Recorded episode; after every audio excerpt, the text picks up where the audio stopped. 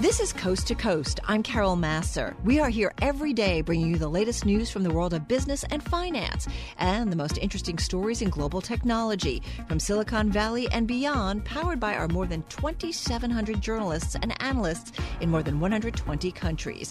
You can download Coast to Coast on iTunes, SoundCloud, or Bloomberg.com. You can also listen to our radio show weekdays at 2 p.m. Eastern only on Bloomberg Radio. Because when you're worried, your face will frown and that will bring everybody down.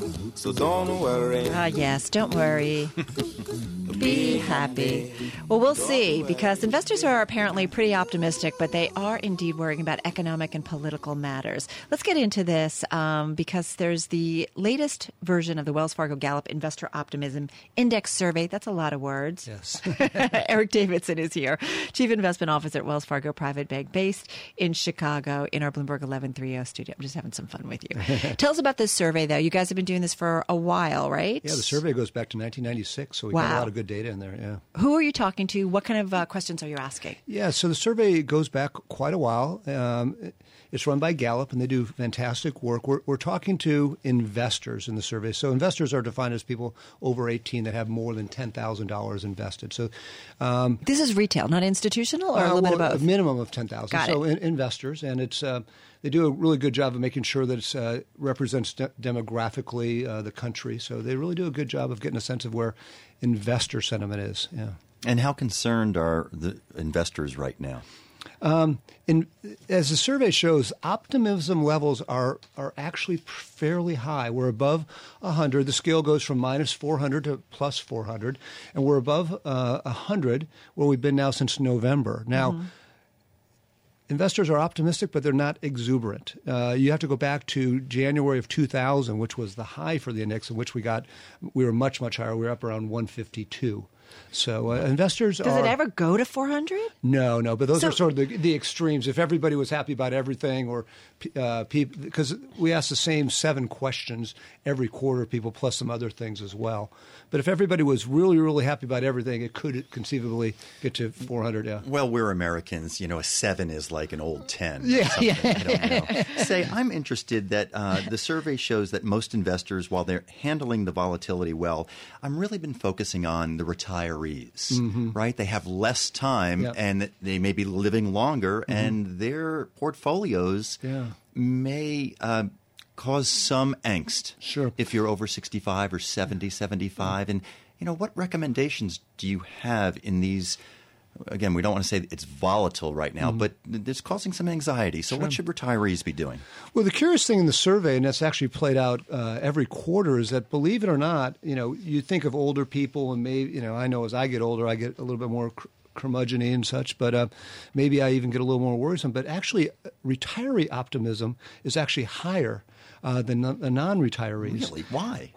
Maybe one thing is they're enjoying retired life, but I think also, well, Perspective, yeah, perspective. perspective. I think certainly, I, Well, I, they're finally getting something on some of their fixed income investments. they're- I mean, yeah, I mean, for a long time they've gotten nothing. That's true. Yeah, kind of the financial repression idea. Yeah. But also, I think uh, someone who's advanced in years, as much as I n- look, look at my own self, as I see everything that could go wrong, I also see that over time, generally things seem to work out in life, and I think that's probably the perspective that retirees bring.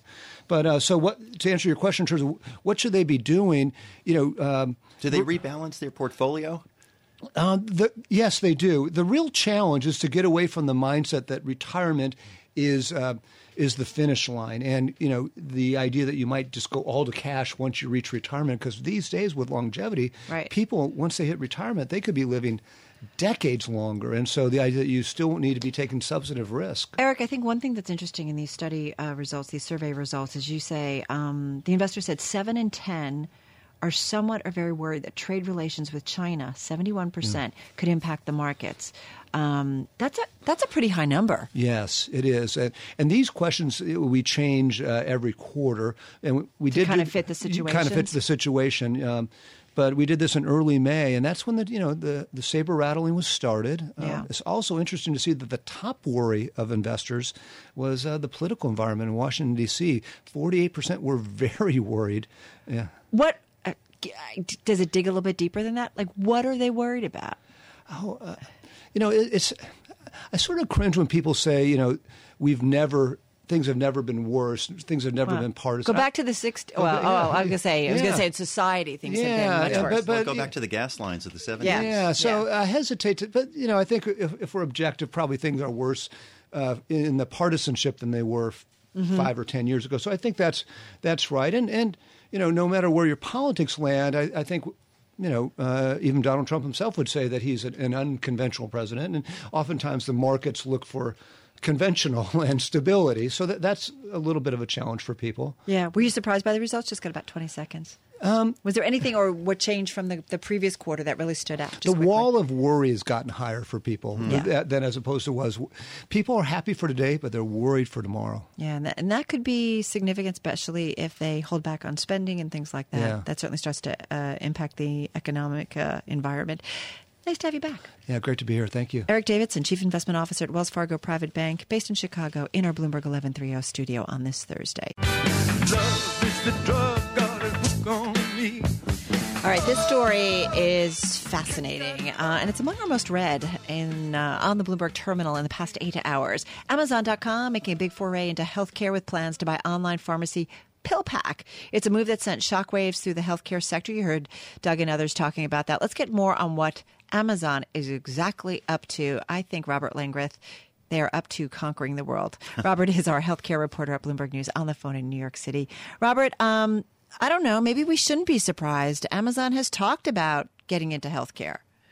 Well, certainly, you know, there have been, you know, rumors and articles and speculation, and you know, uh, for like really for months and months and months. So, will Amazon get into the pharmacy business, the pharmacy supply chain uh, in some way? And it's been, you know, uh, it partly, you know, people think it partly drove CVS's deal to buy. Uh, Aetna, the insurer Aetna. So, but Amazon hasn't done, you know, hasn't really done anything till now, and the kind of talk had died down, and now all of a sudden it's making its move. It's putting, clearly putting its footprint into the, uh, you know, retail mail order pharmacy space with this deal to buy this innovative pharmacy startup PillPack, which focuses on packaging mail order drugs together uh, for people, you know, especially older people taking multiple drugs. Well, Robert, uh, your article on the Bloomberg Terminal is just so thorough. I'm wondering if you can kind of put us in the seats of these two founders of PillPack. Uh, were they seeking to be bought? Uh, where did Amazon even find them? Well, they, you know, they are one of the, you know, the handful of uh, venture-backed startups in the pharmacy space. Some of them are focused on delivery, you know, local delivery, fast delivery. Others is focused on having a nice website uh, to, you know, to shop for cheap drugs online, or find deals. And this one was a little, PillPack was a little unique, and it stuck out because, you know, what it had was it was kind of an integrated, full-service mail-order pharmacy. It has licenses. You need a license to ship drugs to different states. It had licenses in all 50 states, and so that made it a rarity among the startups. Really, only the big giant incumbents like CVS and like Express Scripts had, you know, giant mail-order services. Very few other places, you know, had that that, that capability to have a basic in- infrastructure.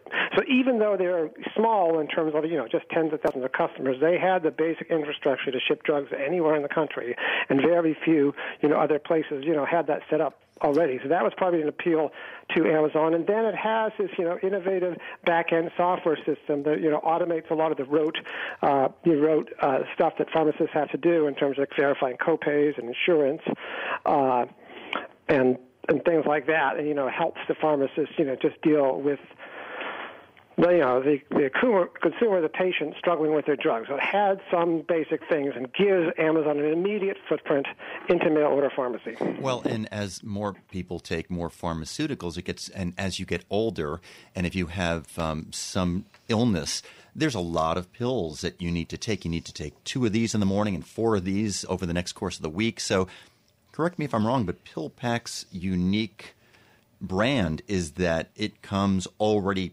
prepackaged in the day of the week that you need to take that pill. Exactly. That, that has a system for doing that, for getting it right, for having these packages, so it's very user friendly for people taking multiple drugs. That's But- exactly the niche. It's already done in long term care facilities, nursing homes. That they created a system that allowed you to do this reliably and simply for the outpatient Yeah. mail order market. I've seen it at work. It's pretty impressive at like assisted living um, homes for, for older individuals or or those who are are not well, and it's fascinating how the pills come in. But Carol, do you have any core fear that there's an error? You know, I don't know, out of sight, not you know, not that our pharmacist at CVS we're watching them do it, but any core fear that when you do the drugs, the pharmaceuticals by mail, that there's a higher frequency of error? I don't know. I don't know that I think about that. No? Not yet. Okay. but what I want to ask you, Robert, though, about your story is that you talk about um, PillPack already having relationships with Express Scripts and CVS, and that this could potentially give Amazon access to much of the prescription drug market in the United States kind of overnight. Yeah, so basically, PillPack is, you know, is in the pharmacy networks for most of the major insurers and most of the major drug benefit managers. So, Right. you know, you or I could likely, you know, call PillPack today and be able to use their service, and it would be a covered service. It wouldn't be like rejected uh, by your insurance. They they are in network at most places right now. That's another, you know, unu- unusual feature that they have. They are generally in network at most Right. places. So Does it- most patients would have access to it. Does it mean, just got about 40 seconds here, does it mean CVS and um, Um, Express Scripts, they need to be concerned? I mean, they're, they're working with PillPack, but what's the future for oh. them, just quickly? Well, absolutely. This is a, uh tremendous, potential long term, it's a tremendous threat to other players in, in the retail and mail order drug market. So, absolutely, if Amazon tries to aggressively uh, expand this service to more and more patients and go beyond the, the niche of people on many, many multiple drugs to a broader market, absolutely, it's a threat. It'd Yeah. be very interesting to see if some of the big incumbents, like the ones you mentioned, try to retaliate. Amazon, go- it's, yeah. Does CVS think that the wolf is in the henhouse? I don't know. I don't know, but it's fascinating these relationships. It's very like the tech community, right? There are companies that work together and they compete with one another, and that's how it plays. Robert Langreth, thank you, healthcare reporter at Bloomberg News, on the phone in New York City. All we always need to hear both sides of the story. REM? Is that REM? Dave Wilson, is that REM? God, people, really? Oh my God, Ted, we're going to get a, a talking down here. He's going back on tour this year. I got tickets to see him in October. Who is that? Phil Collins. Oh, Phil, that is Phil Collins. Yes, it is. Yeah, I didn't hear the uh, big drum like. Oh my God, I'm embarrassed percussion, from- the percussion riff, right? Yeah. Well, there you go. I mean, in these days, he isn't even playing the drums because he physically can't, but he sits on stage and sings, and he's still See, got his voice. I and- think Phil Collins, and I think of his daughter now, who's doing all this acting. Did you well, know about well, there that? you go. I think of the 1980s. well, What do you think of when it comes to chart of the day, Dave Wilson? how about emerging markets? Let's think Oh, about I that. love this topic, yeah. You know, because yesterday, I mean, I actually put out a chart that somebody else did on my social media feeds, like Twitter at the one Dave, uh, because Morgan Stanley. You know, Mike, uh, not not Mike Wilson, uh, Jonathan Garner, who's their emerging market strategist. Yeah. You know, he talked about you know, on Bloomberg Television how he's anticipating a bear market for these stocks, and he cut his uh, 12 month projection for the MSCI Emerging Markets Index, or the benchmark that a lot of investors use, by 14%. Well, that's one side of the story. Here's the other side. You know, you've got Credit Suisse's Andrew Garthwaite, another strategist, uh, reaffirming his call that you know you want to have a relatively heavy weight in these stocks if you're an investor. Uh, research uh, affiliates, Rob Arnott's firm, which does among other things, you know, the fundamental in- indexing based on earnings and whatnot. They're saying now's the time to buy, not to sell. And what I picked up on was a chart yesterday from Keith Lerner, who's a chief market strategist at SunTrust Private Wealth Management. What he did is he looked at relative performance uh, between the MSCI emerging markets and the S&P 500, and he saw an unusually wide gap. And he measured it based on three months. I kind of recreated that, 60 days worth of trading, pretty much the same time frame. all right, so wait. What's the payoff here? The payoff here is that the gap in terms of emerging markets lagging is in line, almost exactly matching the average for lows set between 2011 and 2016. And it was actually reached last week. So the payoff is. Uh, you know, potential for a rebound here. If you want to know more, folks, send me an Right. email. I'll get you the chart, the explanation that goes with it, and everything I do going forward. The email address is dwilson at bloomberg.net. That's dwilson at bloomberg.net. Yeah, get to an oversold condition, and some people will say it's time to buy. That's how it goes. All right, Dave Wilson, our Bloomberg Stocks editor. Uh, let's talk a little bit about Alibaba uh, pulling back in the United States. Here to tell us about it, our own Selina Wang, global technology reporter at Bloomberg News. She's in our Bloomberg 960 studio in San Francisco. Selina, hello. What's going on? Hey, so there's been a clear pullback in Alibaba's presence in Silicon Valley. Now, shortly after the IPO, the sentiment was that Alibaba was really taking over Silicon Valley, going on a shopping spree in the States, investing in well known consumer tech companies like Fanatics, Lyft, Jet, and Snapchat. And if you look at the data more recently, the only investment they've made this year is a tiny deal and a tiny early stage not well known startup. My sources also told me that the top deal maker they had hired to lead the U.S. investment strategy left the company earlier this year and they aren't replacing him.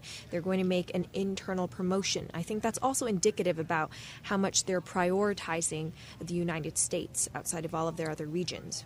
Is Alibaba independent from any pressure from the Chinese government? I mean, they're a Chinese e commerce, but would they take any marching orders from government officials the way that maybe Trump would put pressure on a U.S. company? I mean, that's always the perception and the skepticism, from U.S. lawmakers that these Chinese tech giants really have to be at the beck and call of the Chinese government. Now, obviously, like any country, there are ties between the Chinese government and these tech companies, but they would say that they operate very independently. Uh, now, Alibaba has stayed mostly shielded from a lot of these trade war tensions since they don't have a huge export business into the United States as of now. But that being said, being in the midst of these rising, escalating uh, animosity between these two companies isn't great for doing business and investing and learning from companies in the United States. And that is kind of what their um, strategic plan is that they invest in American startups, and then those startups teach it about new technologies, new consumer trends, and things like that. Isn't that true?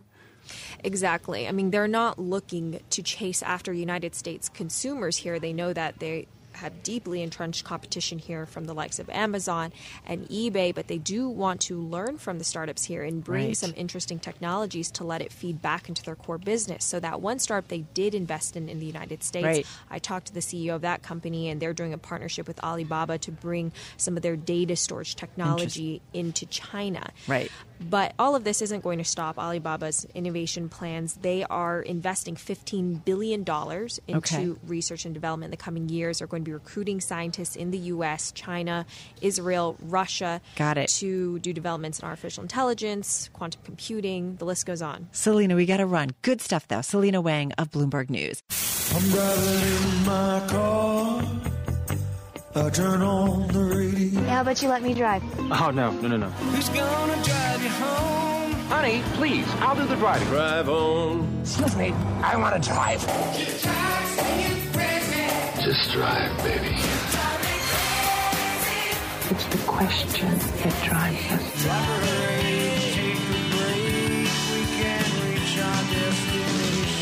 This is the drive to the close That funky music will drive us till the dawn. on Bloomberg Radio. It is time for the drive to the close. Jim Lowell back with us, Chief Investment Officer at Adviser Investments. They've got over $5 billion in assets under management. Jim uh, joining us uh, from where the company is based in Newton, Massachusetts. Um, Jim, good to have you back uh, and joining Ted and myself. So, it's only Thursday, and it feels like it should be Thursday of next week, kiddo. um, trade issues continuing to weigh on investors' minds. How do you read it?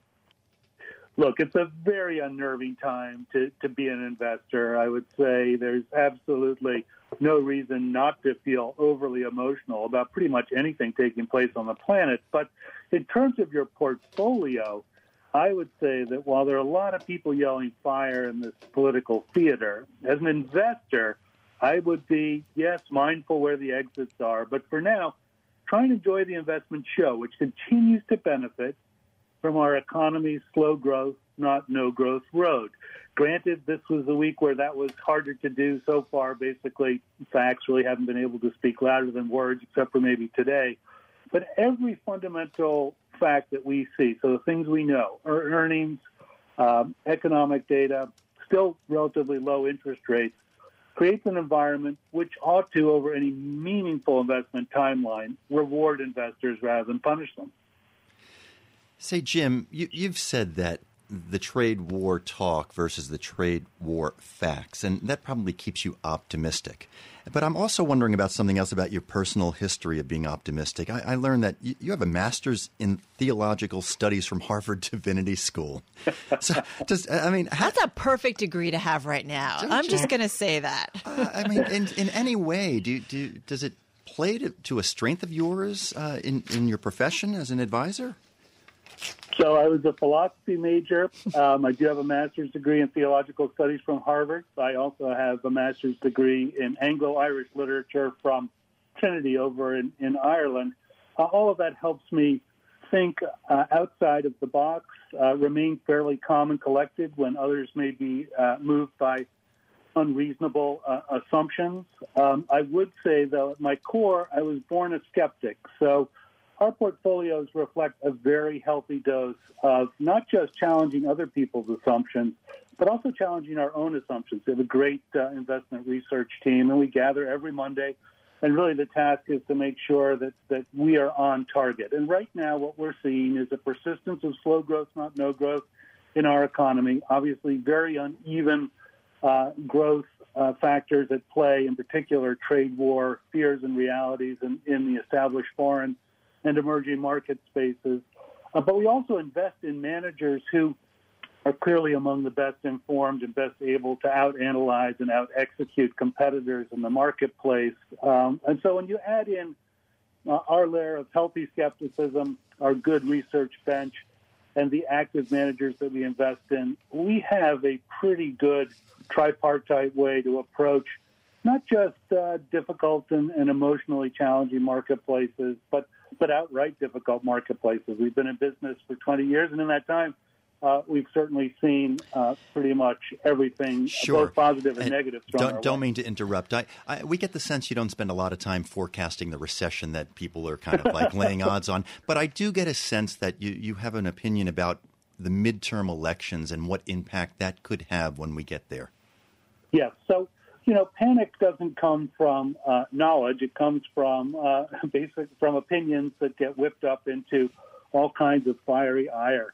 And I would say that uh, this midterm election is likely to be one of the most contentious midterm elections uh, in my conscious lifetime. I might have to go back to the, the late 70s to find the kind of civil unrest that I think will be inflamed rather than uh, cautioned with reason. And what will that do to the mar- what will that do to the markets, in your opinion?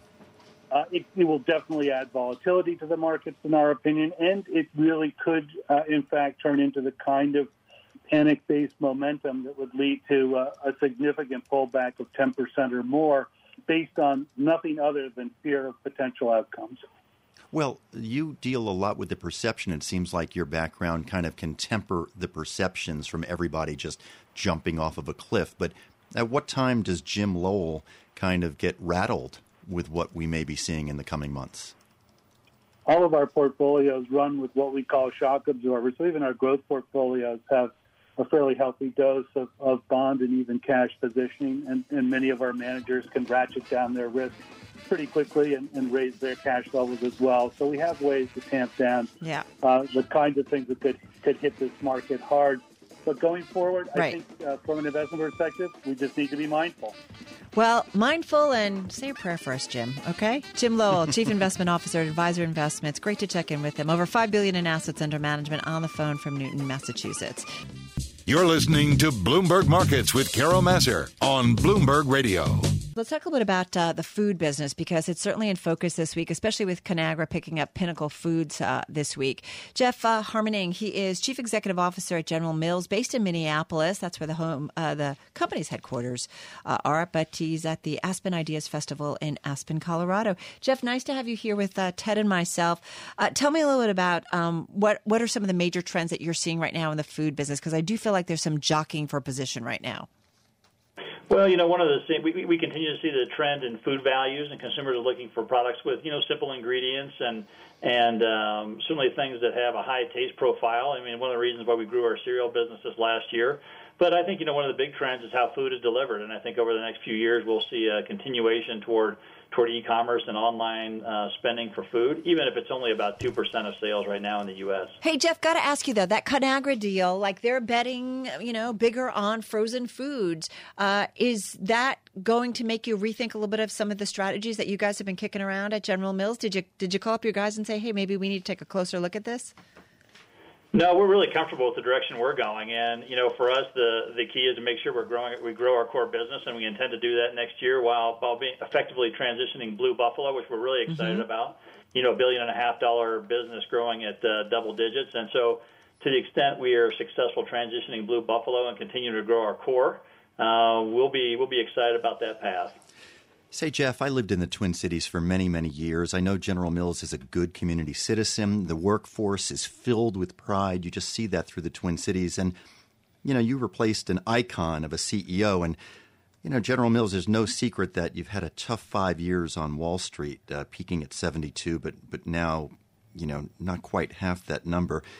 Uh, is, is it more than just food delivery that's going on right now? Could, could it be that consumers are just more concerned with what's in their food, and that you've you've had some, you know, challenges on that because whether it's high sugar in cereal or uh, you know this BHT that you had taken out of cereal that, that consumers were concerned about, and, and now there's even GMOs that is part of the debate.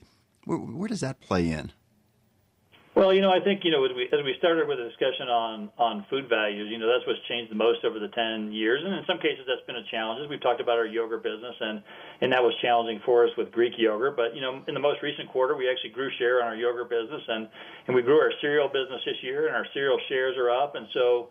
The, uh, there's a lot of talk about what's going on in food, but I feel great for the third quarter in a row. In the fourth quarter, we actually grew our business, and we intend to do the same next year. Got just want to ask you too about shipping all this stuff around. Freight and input costs we know are going to be challenging going into and through uh, fiscal 2019. You guys have been on a, a cost savings and cost cutting uh, moves. How will though those higher fuel and freight and input costs kind of affect uh, you? Well, we, look, we think that, we'll see continued inflation, whether that's on raw materials or manufacturing and labor costs or logistics costs. And, you know, our, our, our guidance for uh, inflation is about 5% next year and about 4% this past year. So we'll see continued inflation. In fact, we think we'll see it rise a little bit. And the key for us is to make sure as we're as efficient as possible. We're going to redo our entire logistics network.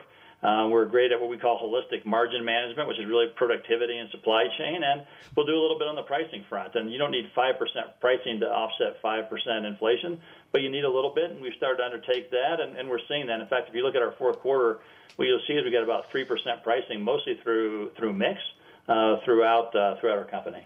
You know, Carol mentioned the Conagra deal for Pinnacle, and both those stocks took a beating yesterday when it was announced.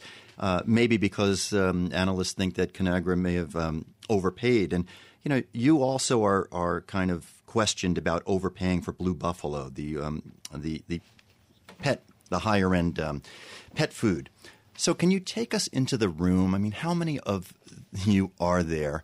When is there dissent? Uh, are you holding your breath when you are just about to sign the dotted line to pay eight billion dollars for Blue Buffalo? Can can you bring us into that room at that moment of how a company and how you make that decision in the final moment?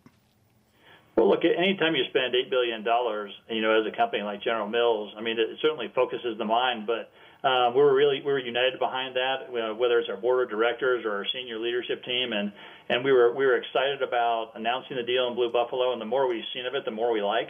And in terms of you know how much we paid, you know, I, I tried to find a business that was a billion and a half dollars with really high margins, growing at double digits, that someone would someone would give me for cheap, and that didn't turn out to be the case. And you know what I would say about Blue Buffalo is that some people say we paid too much, and what I would say is we paid a lot if you look at what we did, you know, on, in terms of earnings, but um, I don't think we paid too much, just like I don't think we did with Annie's. And time will be the final judge of whether we paid too much. But we really like the business, and we're highly confident that it'll add value for General Mills shareholders. Hey, one of the reasons you guys are in there, I think, at the the Aspen Ideas Festival, one of the topics certainly being kicked around is sustainability in the food industry. Tell me a little bit about uh, General Mills initiatives uh, when it comes to that.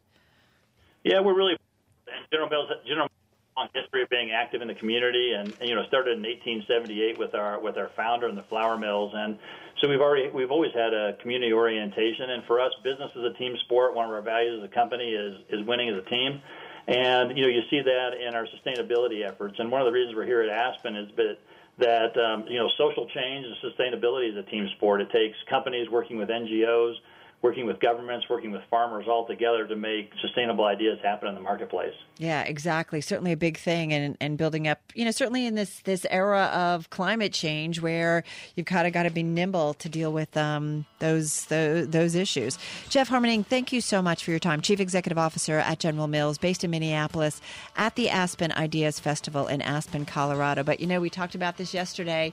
Millennials, they're shopping differently. We all want fresh food. We're kind of going back to those days of you know buying at the market every day. Yeah. Uh, it's a different world when it comes to food, and, and all of those companies have to adapt. Thanks for listening to Coast to Coast. You can subscribe to the podcast on iTunes, SoundCloud, or Bloomberg.com. You can also listen to the radio show weekdays at 2 p.m. Eastern only on Bloomberg Radio.